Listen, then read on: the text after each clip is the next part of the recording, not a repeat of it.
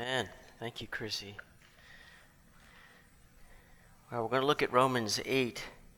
Russ's favorite passage is 31 to 39, and but I have a math problem for you that's in this other text. So I picked this text here for you, Russ, that hopefully would make Romans 8 31 to 39 all the sweeter.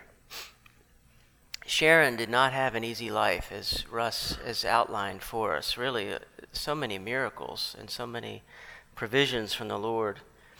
I can remember meeting with Russ more than once, and, and they would use this phrase that basically, like, nothing, nothing is normal with Sharon. Like, we, things have to go the complicated route. Like, with the doctors, it was always complicated.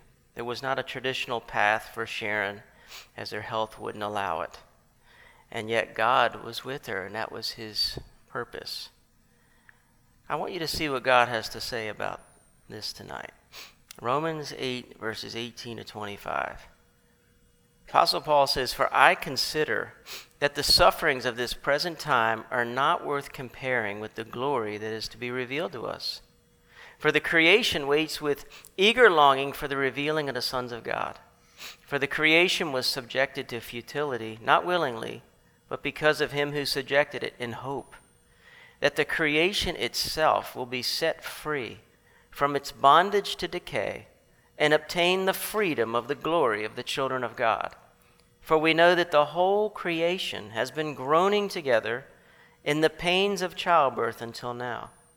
And not only the creation, but we ourselves, who have the first fruits of the Spirit, groan inwardly as we wait eagerly for adoption as sons, the redemption of our bodies. For in this hope we were saved. Now, hope that is seen is not hope, for who hopes for what he sees? But if we hope for what we do not see, we wait for it with patience. This text has a past, a present, and a future. The past has very painful implications for the present. The present is referred to in verse 18 as the sufferings of this present time. But the future has implications that outweigh all the sufferings in the past and the present, and the future is called glory in verse 18 and verse 21. And the glory is referred to in verse 23 as the redemption of our bodies. And when our bodies are redeemed, the whole creation is going to be redeemed.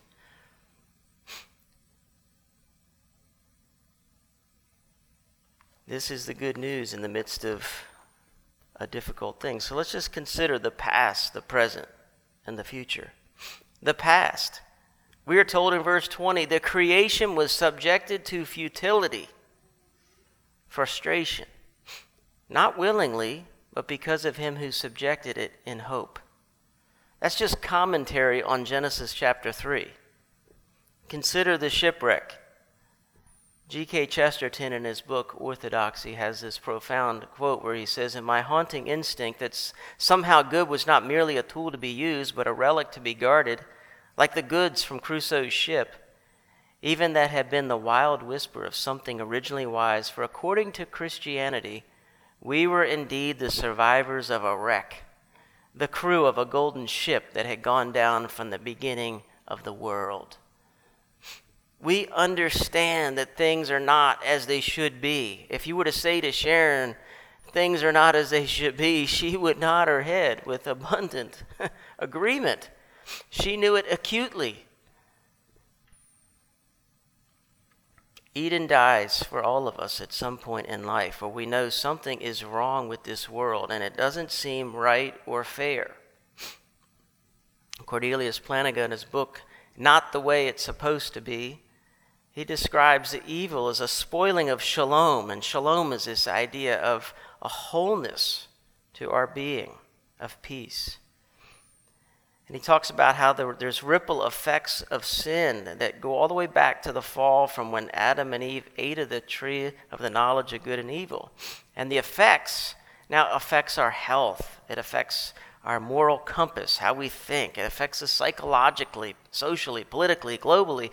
The rivers of sin, they feed all the tributaries of life, and everything's affected by sin and selfishness.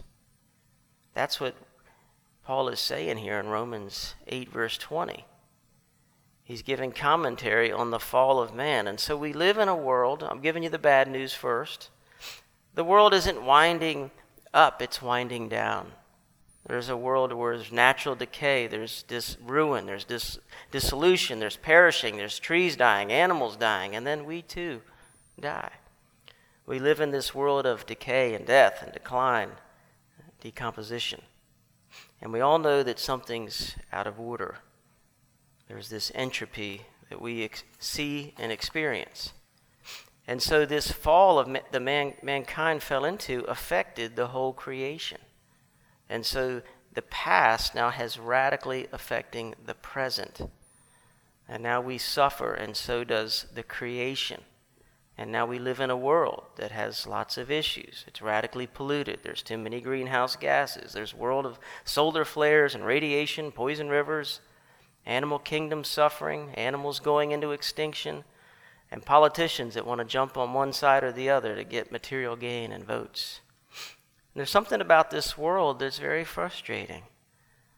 This purposelessness. As C.S. Lewis would say in The Lion, the Witch, and the Wardrobe, that it's always, always winter and never Christmas. Well, aren't you glad the story doesn't end there?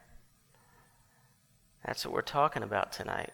You see, when you consider the glory that's to come in a renewed creation and new glorified bodies, then you realize this is not a cave. It's a tunnel that keeps going. There's, there's something on the other side. The Bible says about Jacob that he worked seven years. He worked for Laban.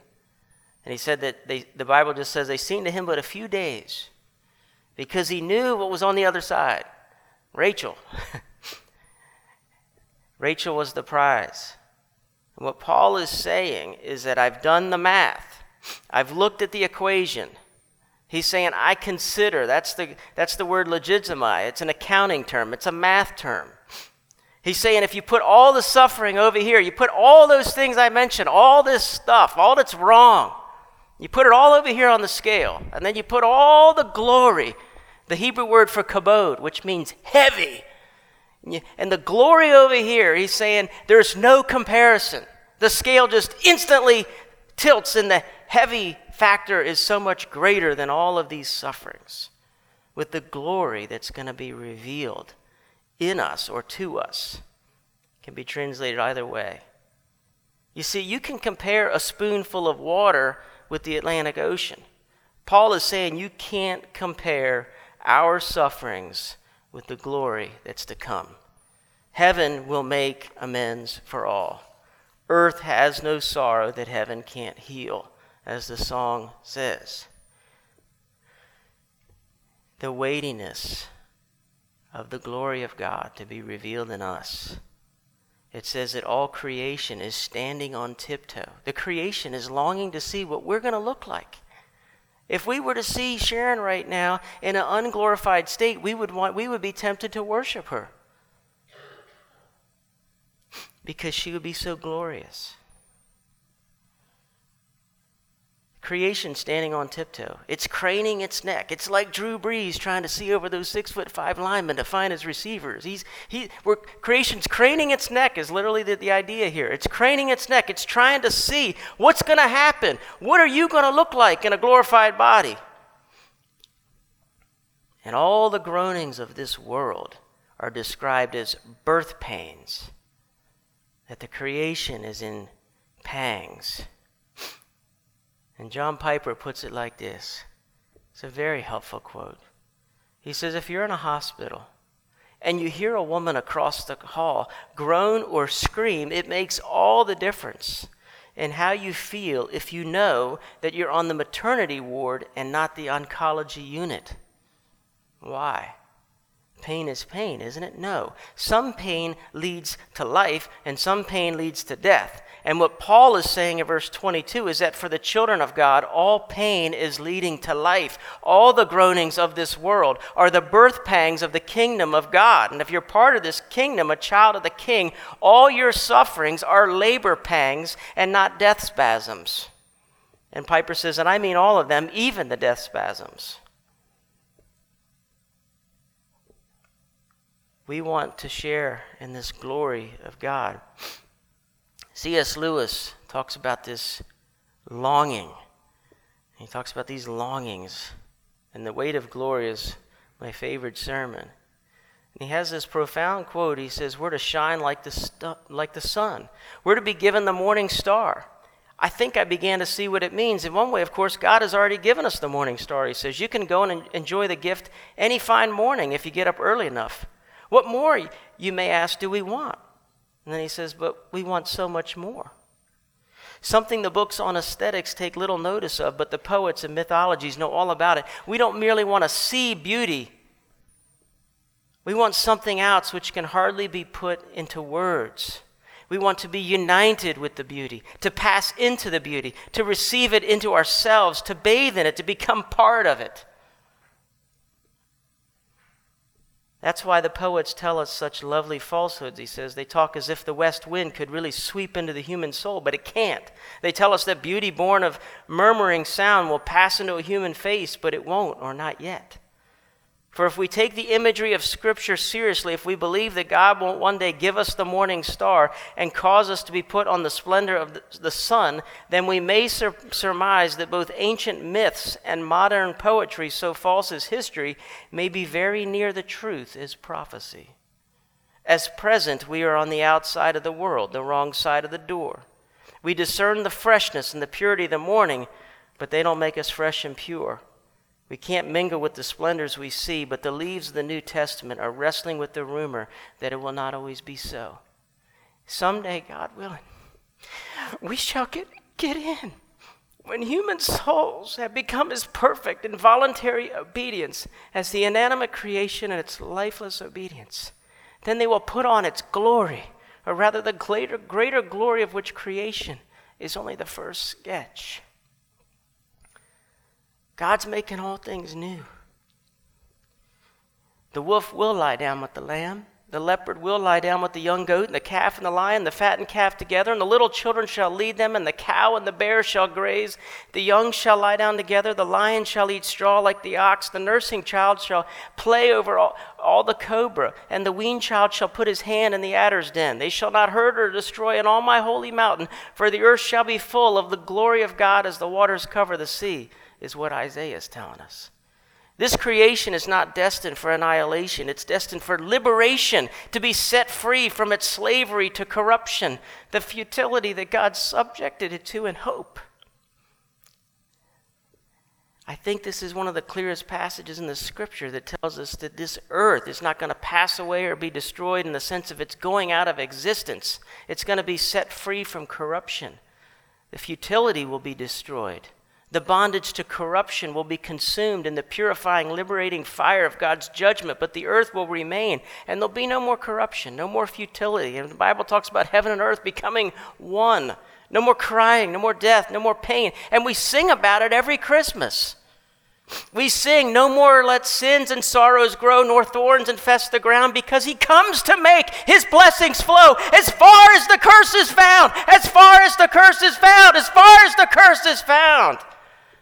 Jesus came into this world and he's changed everything. And he says, The kingdom of God is at hand. And he gives us a theology of suffering, for he himself suffered and was snuffed out. But the third day, the grave was empty, and as he rose, we too shall rise.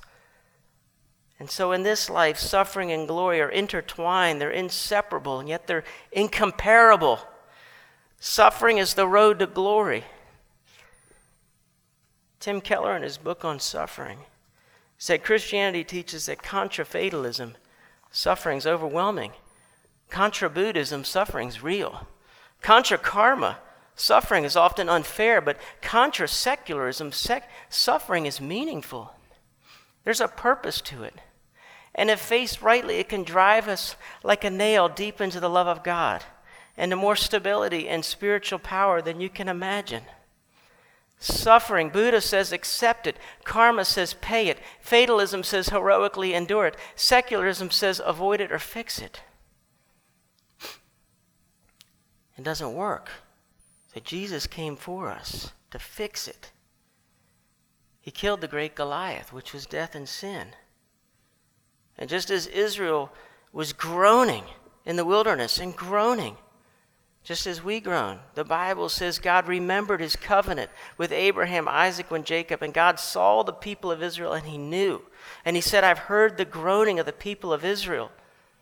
And he made these promises that I will bring you out. I will deliver you from slavery. I will redeem you with an outstretched arm, with great acts of judgment. I'll take you to be my people. I'll be your God, and you'll know that I'm the Lord your God who brought you out from under the burden of the Egyptians. And I'll bring you into the land that I swore to give Abraham, Isaac, and Jacob. I'll give it to you for a possession. I'm the Lord. So, what did God do in our suffering and our bondage? He sent a Redeemer, someone greater than Moses, who would deliver us from a greater oppressor than Pharaoh.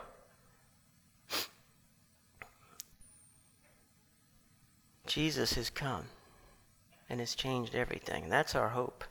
if you're here today and you've kind of checked out, maybe you've given up, maybe you're like the self pity party of one, and that's kind of the permanent place for you, consider Jesus. Ann Voskamp in her book A Thousand Gifts says, If trust must be earned, Hasn't God unequivocally earned our trust with the bark on the raw wounds, the thorns pressed into his brow, your name on the cracked lips? How will he not also graciously give us all things he deems best and right? He's already given us the incomprehensible. And so, yes, this is tough, this loss. But it doesn't compute. We do the logic, we do the math and there's glory to come, and Sharon is there. Put your trust in Christ, and that will be your hope for eternity. And it is a real hope. Let's pray. Lord Jesus, we are thankful for Christmas. That you came into this world. You didn't just come on Good Friday and die on a cross, but you came and entered into this world and suffered, were tempted in every way like we are, yet without sin. We know you were despised and rejected, that we esteemed you not, and how we praise you that you took our debt and nailed it to a cross. We praise you that you rose on the third day and that you're coming again to make all things new. Thank you that you've gone to prepare a place for us and have taken Sharon to be with yourself. Lord, give comfort to your people, to each of us, as we fight the good fight of faith. We ask this in Jesus' name. Amen.